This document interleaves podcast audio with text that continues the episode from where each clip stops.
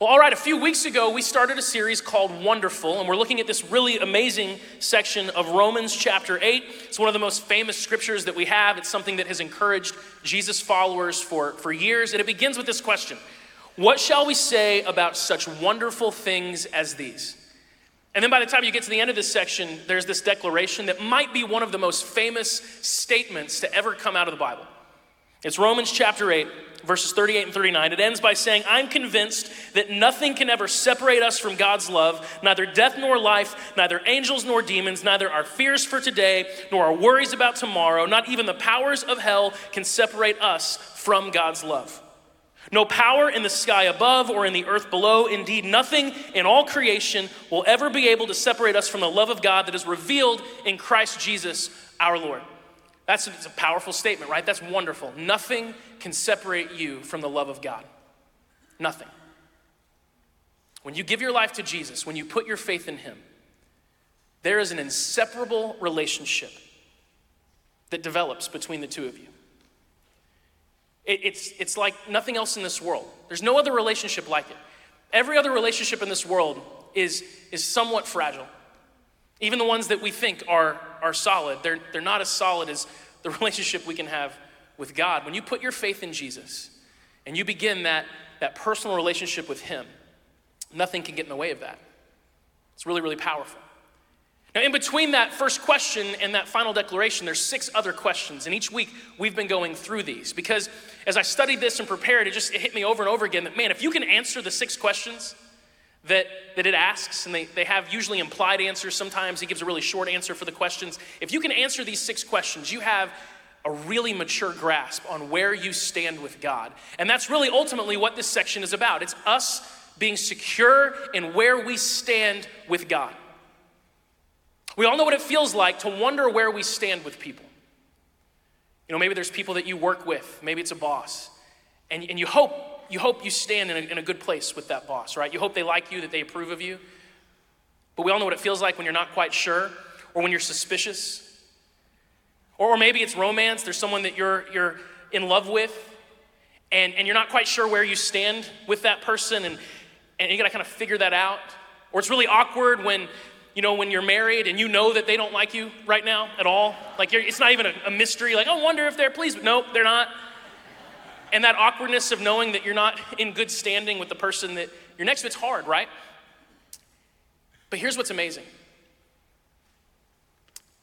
If, if, if every other person in life disapproves of you, if, every, if everyone in the world thinks little of you, but God thinks highly of you, his opinion of you outweighs everybody's. Like everybody. It's kind of like when, when I get food for my family in the, in the car, and we ask the kids where they want to eat, and they all yell their thing. And then I ask my wife where she wants to eat. Her opinion just counts more. It just matters more. And there's times that I have to look at the kids in the rear view mirror and it's like, sorry guys, mom said Arby's, you know? Like, Certain people's opinions just matter more, and, and no one's opinion matters more than God. That's why the first question we looked at said, If God is for us, who can be against us? If every other person in the world is against you, but God is for you, his opinion counts more. In this section, it's about us being secure in where we stand with God. It's about us being settled in where we stand with Him. And even if you're brand new in your faith, even if you're just sort of thinking about the whole Jesus thing, if this is new to you, I, I, need you to understand that if you put your faith in Jesus, if you put your trust in Him, you stand secure, nothing can change it. But it's challenging sometimes to, to remember that and live that out on a day to day basis. And so that's what these questions help us. Help us come to terms with where we stand with God. Now, last week we looked at Romans 8 33 and 34. And here's the questions that it asked Who dares accuse us whom God has chosen for his own? No one. For God himself has given us right standing with himself. Who then will condemn us? No one. For Christ Jesus died for us and was raised to life for us, and he is sitting in the place of honor at God's right hand, pleading for us. Now, if you were here last week, and if you weren't, it's okay, but this, this week's conversation, it, it jumps, it piggybacks off of last week. It's, it's important. The language that's used in these questions, it's courtroom language. It says, Who accuses us? Who condemns us? The New Testament of the Bible has a lot of, of courtroom language, and that's great for us because all of us have vivid understandings of what a courtroom is like, even if you've never been in court. Because even if you've never been in court, you've probably seen like Law and Order, right? Or what about, let's go, like Law and Order, how about Law and Order SVU? Okay? Or maybe you've seen Law and Order Criminal Intent. Or maybe you've watched, I don't know, The Good Fight or you've seen The Practice, or maybe you've watched LA Law from like the 80s. Why not? Or The Closer, TNT, it's a classic. Uh, maybe you've watched Jag. Remember Jag back in the day? I remember Jag.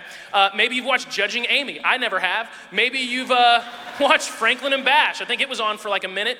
Uh, Better Call Saul. Why not? And I think maybe the most classic uh, Night Court. Like, anyone remember Night Court? Yeah. We're all old. Maybe you're not a TV person. Maybe you're more into movies. And so for you, it's like A Few Good Men, right? We talked about that last week. That's a classic one. Uh, guys, put them up. There's a bunch of them. A Few Good Men. How about uh, A Time to Kill? Matthew McConaughey. He speaks with a cool Southern accent. Kramer versus Kramer. Never seen it, but it's a court movie. JFK. Why not? Uh, there's a courtroom scene in that. The Rainmaker. That's a classic movie. I love that movie, by the way. Uh, Fracture. Recent, but pretty good. And uh, My Cousin Vinny. Hello. Good courtroom movie. And what I might argue is the greatest courtroom drama ever uh, Legally Blonde. Legally Blonde, yeah, you got it. Now, who has seen at least one of these movies or one of these TV shows? Okay, you know what courtrooms are like. You get it, it's totally accurate, it's the real deal. Well, the reality is, uh, even though uh, we have varying degrees of experience with courtrooms, we understand those dynamics pretty well because it is a big part of our culture. And there's a lot of language in scripture about it. We looked at that last week. There's the idea of a prosecutor. Satan, the word Satan means accuser. And in that, in that culture, that was, what, that was what the person bringing charges against you would be called your accuser. But then Jesus talked about the Holy Spirit as our advocate, and that was a term that, that would, when, it would mean defender in a court of law. The advocate was your defense attorney. So you have an accuser, Satan accuses you, he brings charges against you. We talked about this last week. Some of those charges are bogus, but a lot of them are accurate. And so you stand trial, so to speak, you stand accused, but you have a defender. But even more importantly, and this is what we focused on mostly last Sunday, is we have a judge. And that judge is Jesus Christ. We don't tend to think about Jesus as a judge, but, but it's very clear that he is. For example, we could look at uh, uh, Matthew. Is it Matthew? It's one of these. Hold on. You know what? You can look at a lot of verses in the Bible. I lost my place. It doesn't matter. Jesus is the judge. Listen to last week's message, it's there. I don't use notes, and so sometimes the brain goes this way. Uh, but no, Jesus, He's our judge. He's our judge. And He has earned the right to judge all of humanity.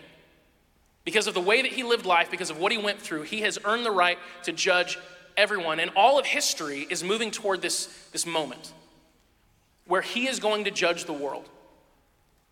And so we talked about that last week in detail. And my plan was to move on to the next question today, but I want to read you a text that I got from a really good friend um, just a, a few hours really after the message. He said, So I need some help with the problem of hell. I've stumbled and wrestled with this and even lost a few battles to this one. Why are there so many souls going to hell? Entire people groups that are following the teachings of their elders. For me, it's personal. A family member of mine is a far better man than me, yet he is an atheist. Why does he have to be punished for eternity? Um, sometimes you, you touch on topics on a Sunday morning that open up a can of worms. And nobody likes worms. I've yet to meet one person that's like a worm enthusiast. None. Don't know any. But you also shouldn't be afraid of worms. I mean, they're just they're worms. And so sometimes we have to sort of we have to deal with concepts that we don't like that we'd rather just skip past, but there's no there's no way around them. And so as, as I got this text, I think it was Monday, Sunday evening or Monday, and I began to write an email to this friend of mine, doing my best to put him at ease, help him be settled when it comes to these ideas. And as I prayed about it and thought about it, I realized, you know, the, the, truth of the matter is, many of us, I think, can relate to that text. Let's just show of hands, how many of us can relate to the questions asked in that text? Yeah. Because even if you're someone who has put your faith in Jesus, you know someone, you probably love someone who hasn't. And so we sit here and we talk, like we talked last Sunday, about the fact that, that Jesus is the judge, and if you've put your faith in him, your judgment has already been decided. It doesn't matter what you've done, it doesn't matter if the charges and the accusations against you are accurate. He has already declared you not guilty. The charges have been dropped. You've been set free because He's paid the price for you. And that is something that we all celebrate. But what about those that don't put their faith in Jesus? That's what this, this person was asking. And, and I think all of us deal with that tension. All right, what about that group of people? Or what about this person that, that I, I love dearly? And so it, it became very clear that, you know let's, let's just talk about it. And I want you to understand, we're, we're never going to be a church that bypasses all the hard conversations. And I'll be honest, I would like to be, because it's much more exciting for every single week to just be this message that gets you guys to go like, woo, yeah, that's great. And I don't think that's going to happen today. Um, at least not, not yet. Like, but it's very easy in our, in our modern American church culture, it's very easy for us to just sort of weave through all of the challenging conversations and challenging ideas connected to our faith and focus only on those things that we really, really like that get us excited. And, and the truth is, if we do that, we might be excited, but we won't be equipped. There's a difference between being excited about God and being equipped to live your life connected to Him, to live your life for Him, and to be ready for whatever questions, whatever doubts, whatever struggles come your way. It's vital that you have a mature faith. The way I like to think about it in my role is I never want someone who's part of our church to open up their Bible one day and be like, I have no, I have like no category for this. Like, what, what does this mean? And have like a crisis of faith just because you open up scripture. And so when we when we come across hard subjects, we'll just deal with them. And, and if is that okay with you guys? Like I would prefer that, that we just do that. And the hope, the hope is that we have like a settled faith. Now, you're not gonna have, we're, not, we're never gonna have all the answers. And I'll be a liar if I sit here and say, at the end of this message, you will be completely and totally uh, knowledgeable and at ease with the concept of judgment and hell and heaven and whatever else goes along with that. But at the same time, uh, it's not true. These are things people have wrestled with for a long time. But at the same time, I do believe that, that we as Jesus followers need to be able to have a settled faith where we're not, we're not shaky, where we're able to, to handle the hard stuff and even help other people through it. Now, what I want to start by talking about is, is actually commending my, my friend. And I know this gentleman pretty well. I'm getting to know him better. Really like the guy, really respect him. And he used a specific word that I think is a really important word for us as a jumping off point. It's the word wrestle. Wrestle. Uh, God loves wrestlers. And I don't just mean like the WWE people, like he, he loves them too. He loves, he loves all people, right? But, but God loves people who are willing to wrestle with him. And so there's a, a, story I heard someone just say the name Jacob. There's a story in the Old Testament, and it's the story of a man named Jacob. And he gets his name changed to Israel, and Israel becomes the namesake of the people that God uses to bring his son into the world to rescue the world, right? Israel. And, and Jacob is just horrible as a person. Like if you read the story of Jacob, he's, there's like nothing redeemable about Jacob. He is, he's a horrible father, he's a poor husband, he's deceptive, it's very hard to find a redeeming quality about him in any aspect of his life. Like young or old, it's just he's, he's, he's kind of the worst. And yet he becomes the namesake of the nation that God uses. And the reason why is because there's this moment in his life where he, he wrestles with God and he refuses to let go. And I heard a pastor once say about Jacob, and it was amazing because it changed my perspective because I'd always just dogged on Jacob. He said, Jacob was a man who would rather have died holding on to God than lived having let go of God. He wrestled with God, and God says, Yes, I'm going to make you the namesake of my people. And the word Israel means to wrestle with God. That's what it means. It doesn't mean to obey God, it doesn't mean to love God, it doesn't mean to do everything God says to do all the time perfectly. And in some ways, you think that would be a better name for your people.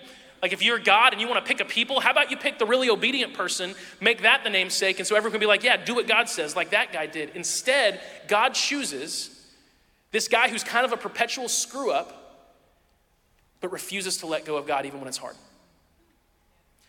Now, not all of us can be, you know, Josephs, if you know the story of Joseph in the, in the Old Testament. Not all of us can be that. Not all of us can be Davids, but all of us can be Jacobs. All of us can be wrestlers. And I think it's vital that we wrestle with God. So I commend my friend because he says, I've, I've wrestled with this. Well, good.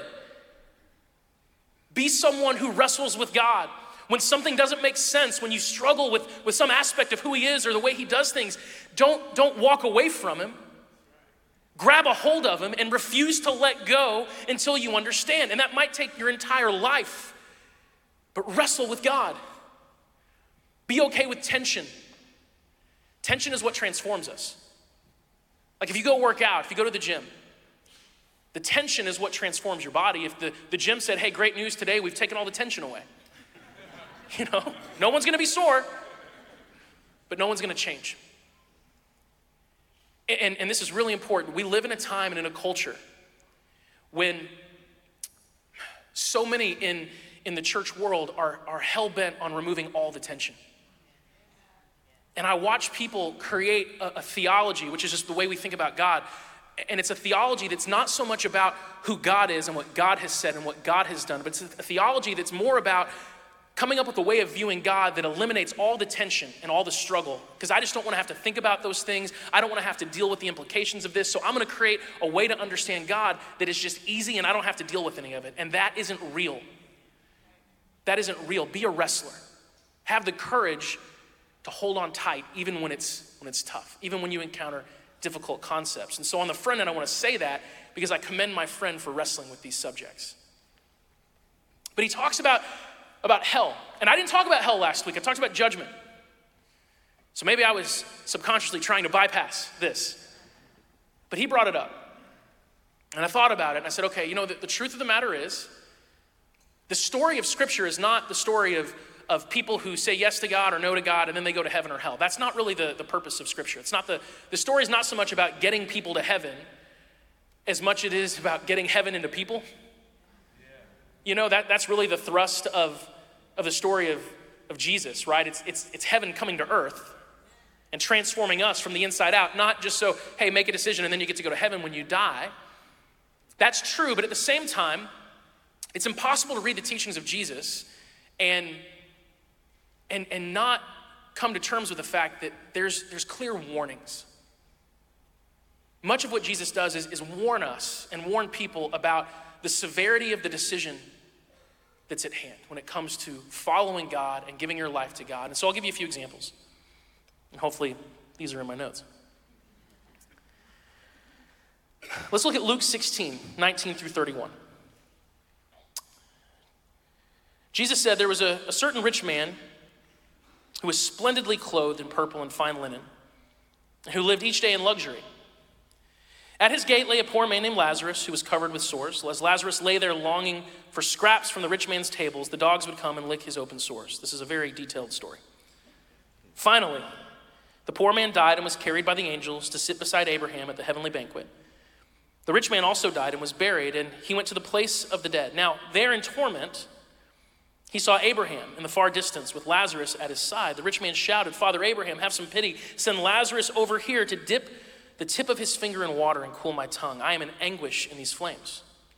But Abraham said to him, Son, remember that during your lifetime you had every, everything you wanted, and Lazarus had nothing. So now he is here being comforted, and you are in anguish. Besides, there's a great chasm separating us. No one can cross over to you from here, and no one can cross over to us from there. And then the rich man said, Please, Father Abraham, at least send him to my father's home, for I have five brothers, and I, I want him to warn them so they don't end up in this place of torment. But Abraham said, Moses and the prophets have warned them. Your brothers can read what they wrote. The rich man replied, No, Father Abraham, but if someone is sent to them from the dead, then they will repent of their sins and turn to God. But Abraham said, If they won't listen to Moses and the prophets, they won't be persuaded, even if someone rises from the dead. That's one of those teachings of Jesus. That's Jesus talking. I'm a Jesus follower. His words matter. And it, it creates that sort of uneasiness in us, going like, he, he's talking about very high stakes.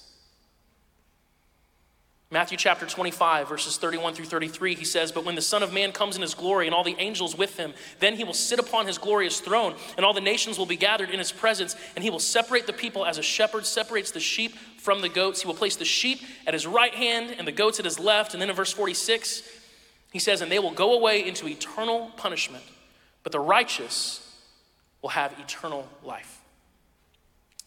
So again, the, the stakes are high, and, and essentially about a third of Jesus' parables, which are the stories that he tells to illustrate who God is and what God does, a third of them are warnings.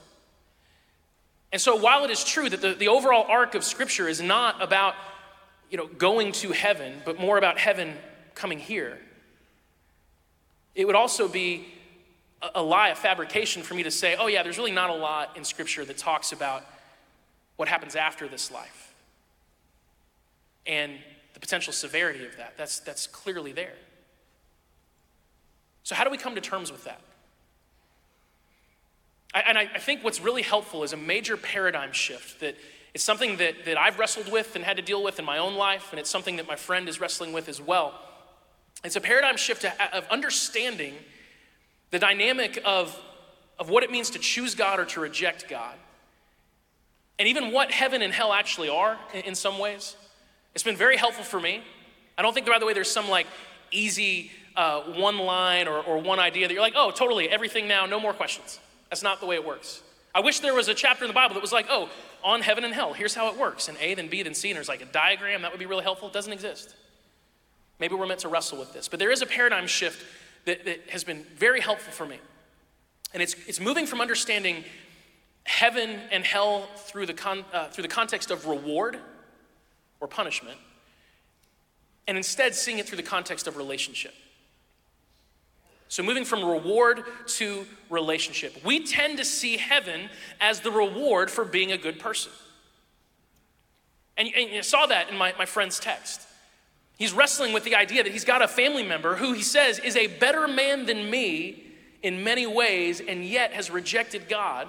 And so the implications of judgment, and, and, and does that mean he's going to be separated from God? Does that mean he's going to be in, in hell? How could that be if he's a better man than me?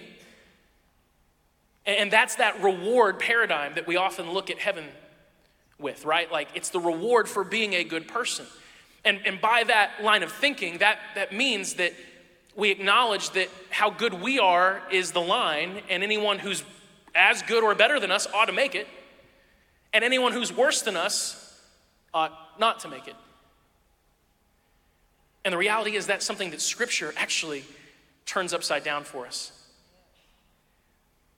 See, we tend to, we tend to think in terms of good enough or, or, or not good enough. But what if, what if no one's good enough?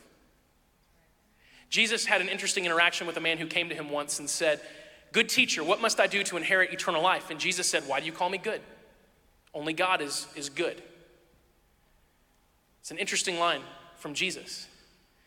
But the idea is that is that there is a level of goodness that only God, only God can claim, only Jesus could claim.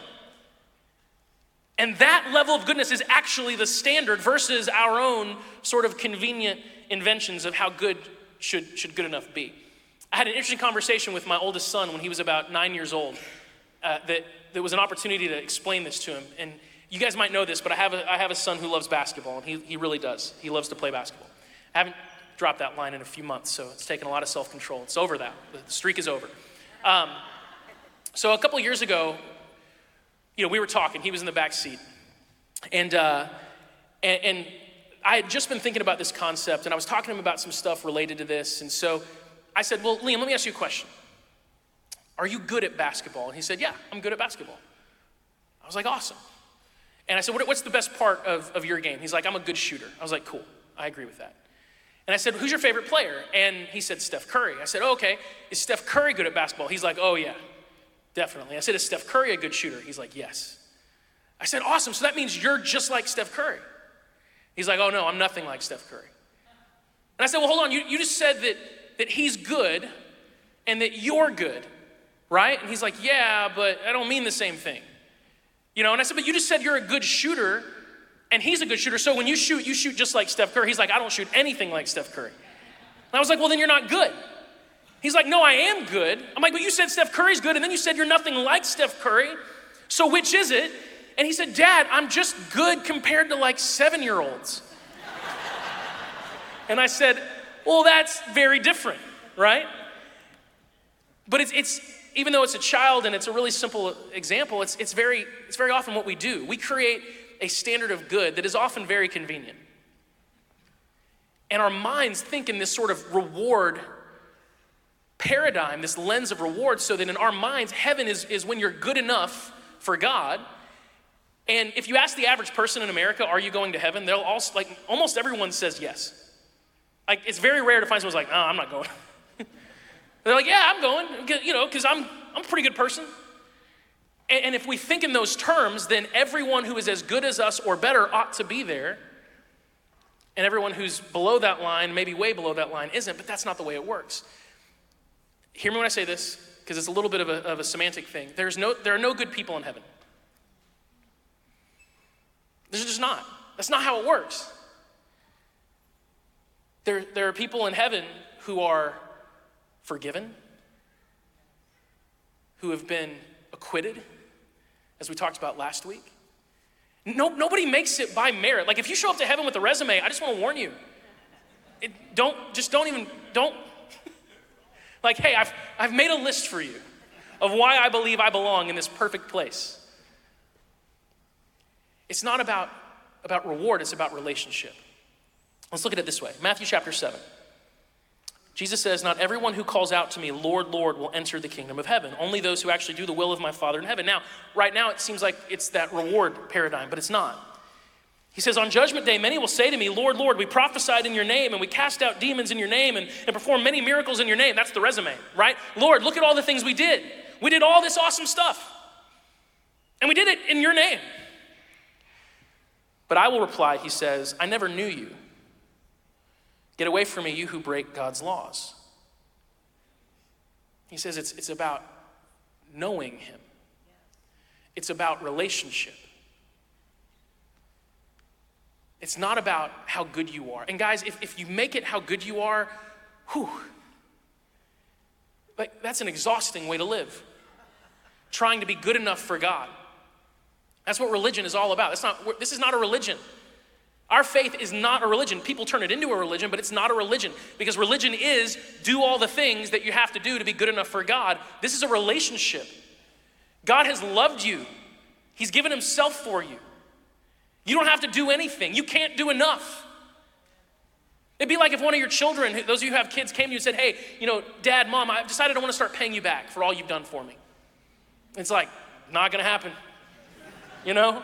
Sorry, you're you don't realize the debt you owe, right? I got four kids, and, and we're this close to being potty trained on the last one. I did the math. I, I've, I've changed about 14,000 diapers in my life. My children will never, ever repay me for that. They won't do it. It's just not going to happen. And, and I'm telling you, if you live your life thinking about heaven as a reward and you're constantly having to be good enough for God's acceptance, you will be exhausted, you'll be so burdened, and you will be primed for the accusation that we talked about last week because you'll never be good enough, and the enemy will constantly tell you that. But it's not about a reward, it's about a relationship. Here's another way to understand this there's no such thing as heaven without Jesus. It doesn't exist. Like, heaven isn't a place where Jesus is. Like he's just like, like he's there, and every once in a while you walk down the street, and you're like, oh, it's Jesus. Oh, what's up? He's like, hey, what's going on? You know? Like I have, I'm so I'm the pastor here, and I have this weird experience sometimes where like I'll just be walking here at the church. Like it would make sense to see me here. I'm here a lot. I almost live here. And but it'll be funny, like sometimes I'll just be walking down a hallway and I'm not on this stage, and someone will be like, oh, like, you're here. I'm like, well, yeah. I'm this is I'm here. And then they're always like, You're shorter than we thought you were. Like, that's always the first thing. Yeah, thanks. I am. Like, heaven isn't gonna be like that, where it's like a place where you're just doing your thing and it's great. And then every once in a while you see Jesus over there. You're like, That's Jesus. Oh, man. Thanks, Jesus. And he's like, Hey. Like, heaven, heaven is, it is the eternal intimacy with Jesus. It is, it is eternity in his presence, it is worship of him.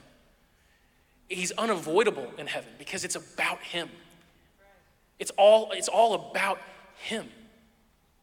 In fact, Revelation, which uses a lot of poetic language, says that, that in that day, when, when the earth is recreated and heaven is a recreated earth, that the sun won't even shine anymore. We won't need the sun.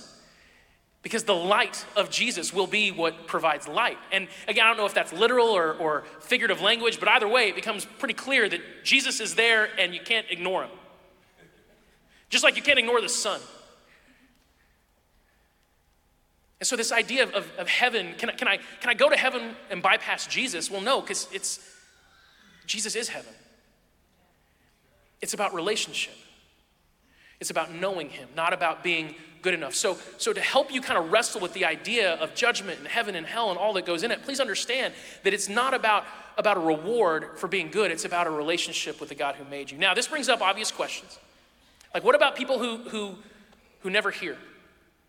What about people who grow up in other cultures? And my friend was asking that. What about people who grow up and what they're taught is something totally different? And, and look, I can't give you like a 100% just perfect answer for that, but what I can do is point you to Scripture, which is really all I should ever do.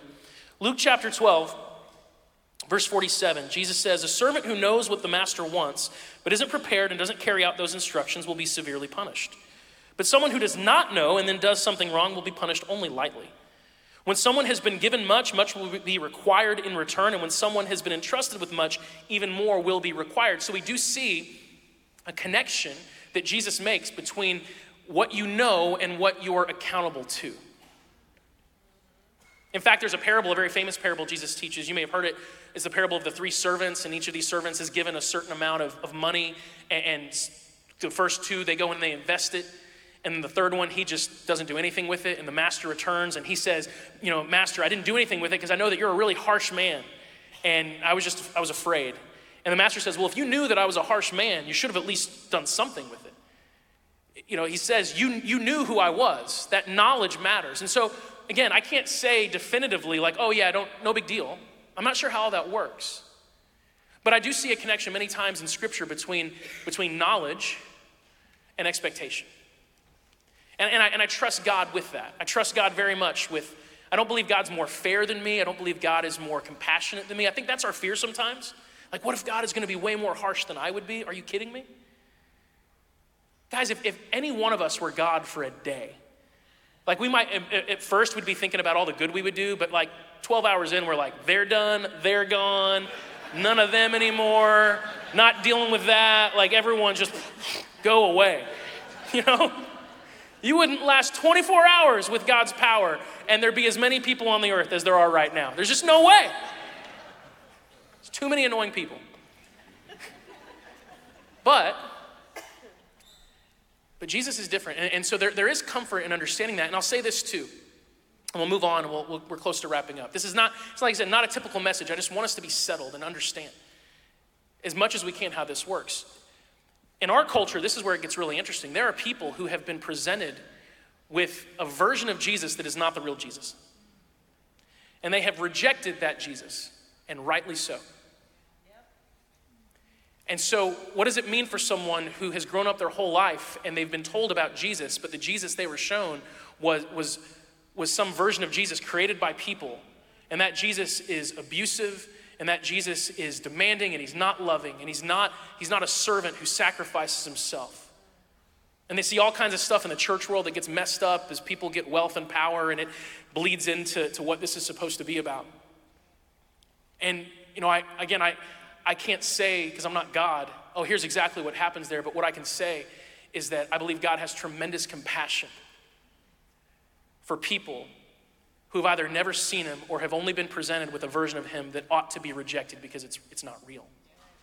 And that kind of leads us to, to the, the end. And this is really where, the, in fact, worship team, you guys can make your way out. This, this is really where it all comes together. And if you're someone who wrestles with these things, you struggle with these things, here's, here's just what I want us to understand. Never underestimate the goodness of Jesus.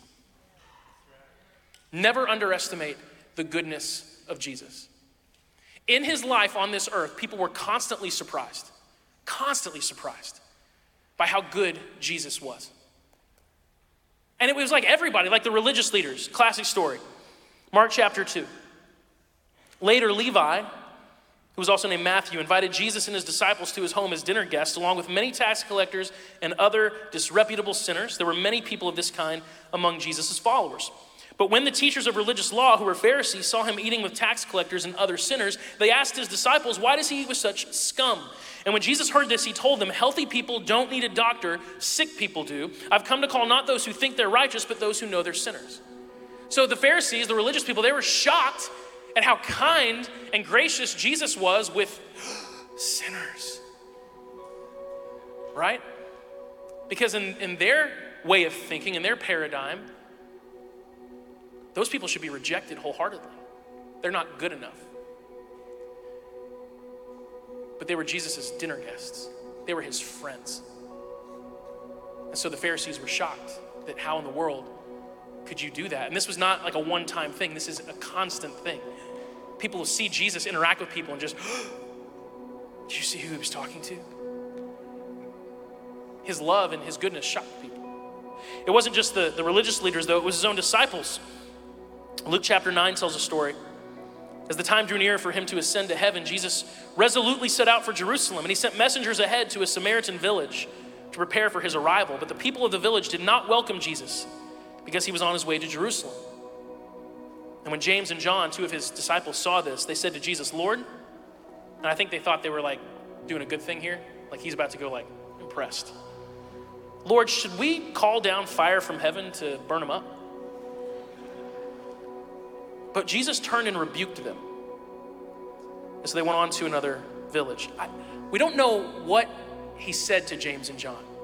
And maybe it's best we don't. like, I, I always wonder, what did he say? It just says he rebuked them. They're like, hey, these people just rejected you. But, like, should we, I mean, you want, you want us to kill them?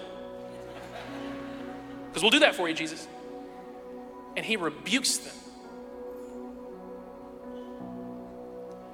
Like the, the love that Jesus had for people shocked even his followers. Even after spending years with him, they were surprised by how tolerant he was.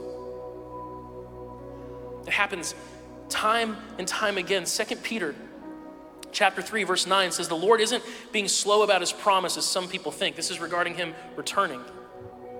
No, he's being patient for your sake. He does not want anyone to be destroyed, but he wants everyone to repent. 1 Timothy 1 2 through 6 says, I urge you, first of all, to pray for all people. Ask God to help them, intercede on their behalf, give thanks for them. Pray this way for kings and for all who are in authority so that we can live peaceful and quiet lives marked by godliness and dignity. This is good and pleases God our Savior, who wants everyone to be saved and to understand the truth. For there is one God and one mediator who can reconcile God and humanity, the man Christ Jesus. He gave his life to purchase freedom for everyone. Never be surprised by the goodness of God. And that's what I said last week. There is a judgment. There will be a day when everyone has to, to give account. And by the way, that's going to be a really good day. I, I, we're actually the first generation, the last 50 years or so, of Christians who have not prayed for Jesus to come back sooner. We live pretty comfortable lives, and so the average person today who's a Christian in America, at least, when you talk about like the end times, like, who hope it doesn't happen when I'm alive, you know? Are you kidding me? Like, if you got to be alive when that all goes down, like you, you're a special person. If that's the case, listen to what Revelation chapter 21 says about this. Verses 1 through 4. Then I saw a new heaven and a new earth, for the old heaven and the old earth had disappeared, and the sea was also gone. And I saw the holy city, the new Jerusalem, coming down from God out of heaven like a bride beautifully dressed for her husband. And I heard a loud shout from the throne saying, Look, God's home is now among his people. He will live with them, and they will be his people. God himself will be with them. He will wipe every tear from their eyes, and there will be no more death or sorrow or crying or pain. All these things are gone forever. Are you kidding me? Like, I want to be here when that happens. I want to be here when that happens. And, and I hope everyone is. But, but this is, this is the, the truth, as best I can see it. Not everyone, according to, to Scripture, not everyone will be in that place. And that, that is something that should break our hearts. And I wish it wasn't so, and I, and I think, why, how could that be? But then I, I think about the fact that there were people on the earth who, standing face to face with Jesus himself, seeing him heal people, seeing the things that he did, utterly rejected him. And it wasn't a matter of they just weren't close enough to him, or sometimes we might say, man, if only God would just come down and like let us see him. Well, he did that. And it didn't go very well in, in some ways. There are people who, who utterly reject, and we have a God, and this is where it gets really interesting. He does not override our decisions because it is about relationship. And if you have a relationship with someone, a real relationship, they have the freedom to leave, they have the freedom to walk away. I heard a, a person once say, and this is kind of a clever line, but that if you were to reject God, He would simply reject your rejection of Him because He loves you so much. And that sounds really nice. It's also stupid. Because that's not how relationships work. Think about it this way I proposed to Megan, my wife, and she said yes. She may have regretted that decision a few times, but she said yes. But what if she had said no? And, and, I continue to pursue her and I continue to go after her and I continue to propose over and over, babe, I'm, I'm, telling you, you will be happy with me. You need me. I'm the one for you. Marry me. And she continued to say no. And then let's say one day I'm like, you know what? I'm just gonna make her marry me. Doesn't matter what she chooses. I reject your rejection of me. You're my wife. I'm gonna make you live with me. I'm gonna, I'm gonna make you. Even though you don't want to, I know that it's best for you to be married to me. And so you're my wife, whether you like it or not, whether you love me or despise me, you live with me, it's gonna be great. That's not, that's slavery, right? That's actually like evil. There, there is no precedent in Scripture that I can think of, and if there is one, it's, it's gosh, it's gotta be so minute, of, of God overriding the decisions of those who choose to walk away from Him. The fact that He would create us and give us the ability to do that alone speaks volumes about who He is. That He would not create people to worship Him as they ought to with no choice, but He would create people and give us the ability to reject Him. Any of you who have dealt with rejection in your life, it hurts, right? None of us have dealt with the kind of rejection God has, has dealt with. Because He's created every person, He loves everyone, He desires that no one would perish, but all would be saved, and yet He gives us the ability to reject and we see story after story in scripture of people doing that and God saying, please don't. And they do. And he says, okay. Then when those people turn around and come back to him, he receives them with open arms. But he doesn't override our decision. He doesn't make us love him. He doesn't make us choose him. He gives us a choice.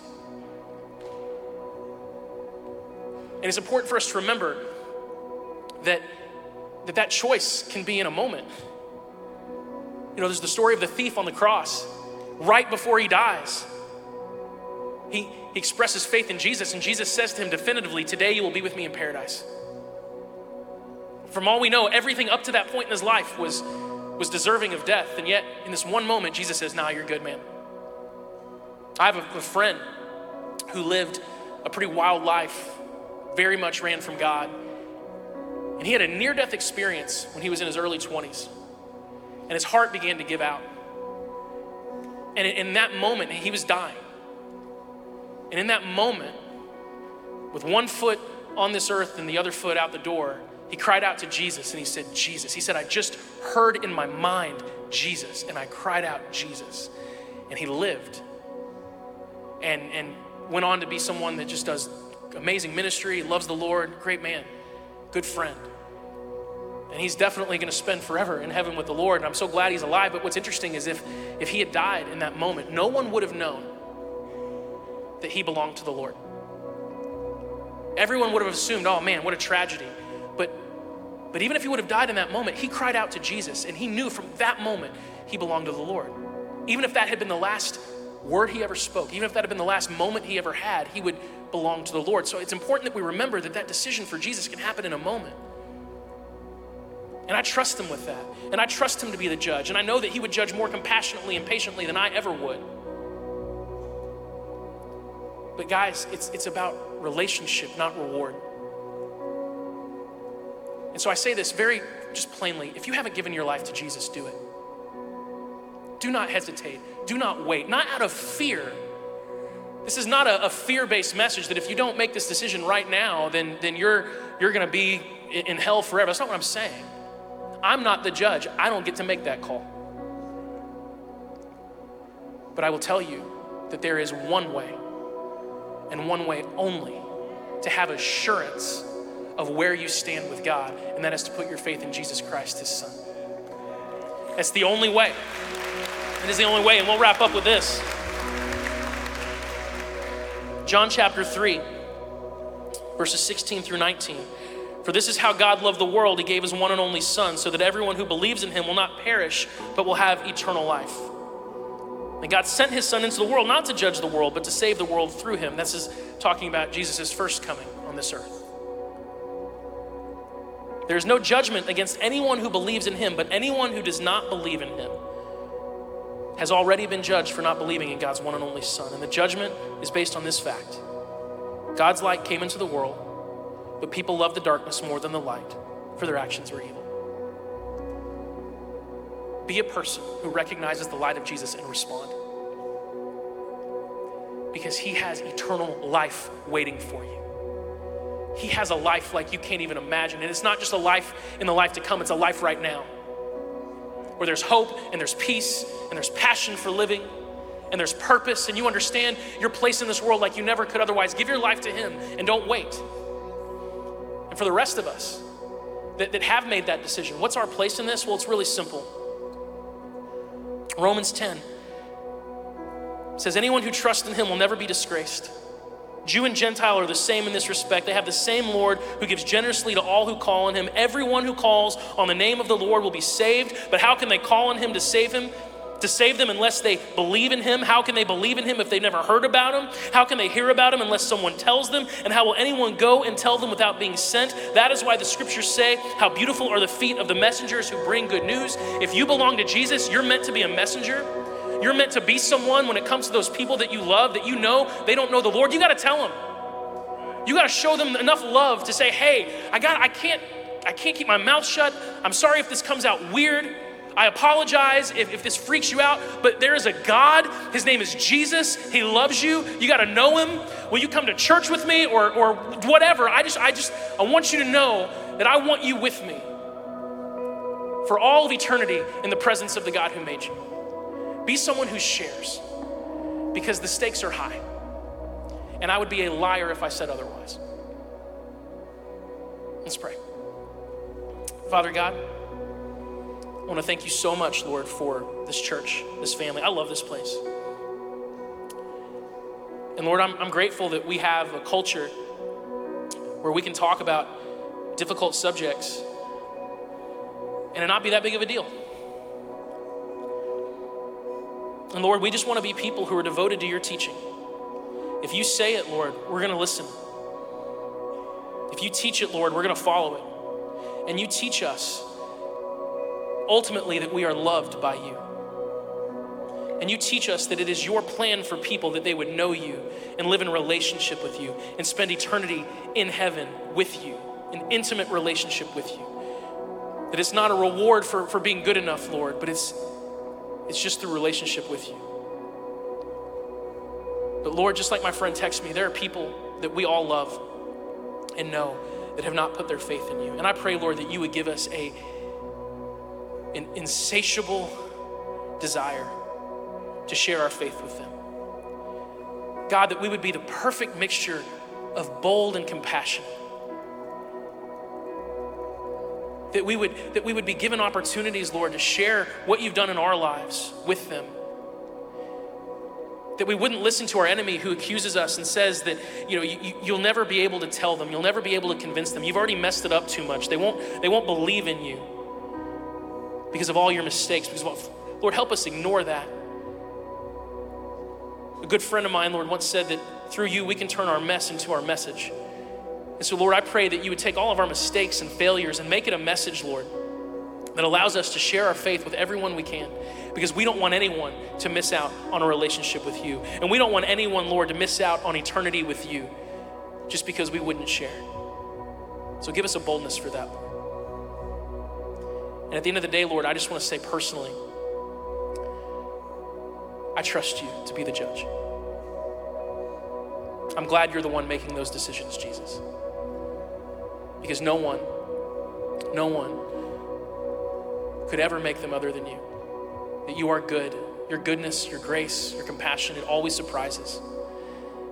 And even if we're still a little unsettled about some of these concepts and the implications of them, Lord, I pray that what settles our spirit is just the fact that it's you that sits on that judgment seat. And we can trust you fully, Lord. We pray this in your name, Jesus. Amen.